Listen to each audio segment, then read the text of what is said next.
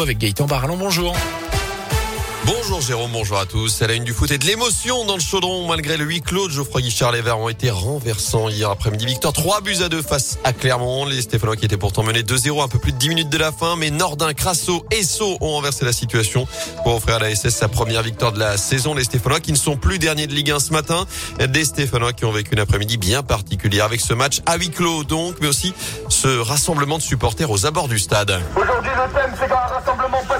On a un message à faire passer et on va prendre la direction du stade tous ensemble. Ah, ils étaient près d'un millier réunis en début d'après-midi entre le Zénith et Geoffroy Guichard donc pour exprimer leur colère entre mauvais résultats, ventes qui traînent. Plusieurs motifs ont été évoqués. Le cortège ensuite pris la direction du chaudron en chantant.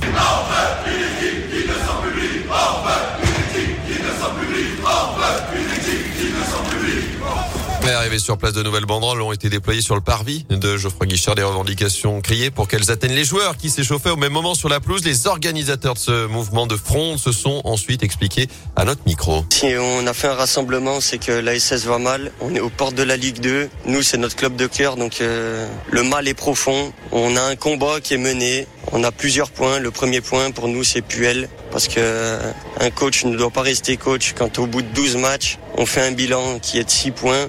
Donc pour nous, il doit dégager au plus vite pour la survie du club et pour notre maintien en Ligue 1. Aujourd'hui, on est tous rassemblés pour parler de notre, notre mécontentement et faire comprendre à Puel, la direction, que cette situation ne peut pas continuer comme ça et que nous, dans tous les cas, on lâchera pas le club. C'est à eux de le lâcher parce qu'en Ligue 2, eux, ils seront plus là, mais nous, on sera toujours là. Et des supporters qui ont ensuite quitté les abords du stade après 15 heures et le coup d'envoi de la rencontre. Par ailleurs, la vente du club va s'accélérer à saint Les candidats potentiels ont jusqu'à ce soir pour déposer leur offre de reprise auprès du cabinet d'audit KPMG. Et d'après nos confrères de But Saint-Etienne, une offre pourrait d'ailleurs venir d'un duo Mathieu Bodmer, Jean-Michel Roussier.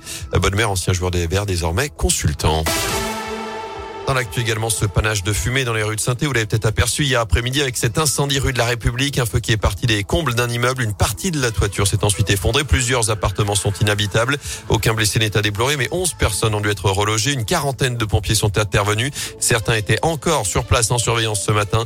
Notez que le trafic a été très perturbé dans le secteur une bonne partie de l'après-midi.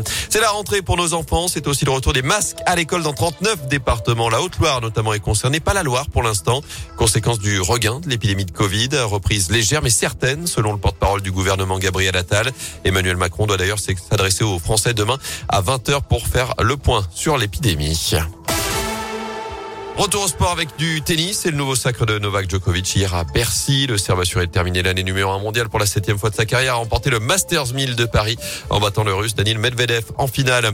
À suivre également cette semaine la toute première édition de l'Open international de Rouen avec un très joli plateau. On trouvera notamment Benoît Paire ou encore Richard Gasquet qui connaît déjà les bonnes adresses puisqu'il a pu aller manger chez trois gros avant de débuter le tournoi. Richard Gasquet qui débute son premier tour dès aujourd'hui. Ce sera en fin d'après-midi à partir de 18h30 sur le central installé au Scarabée de Rio.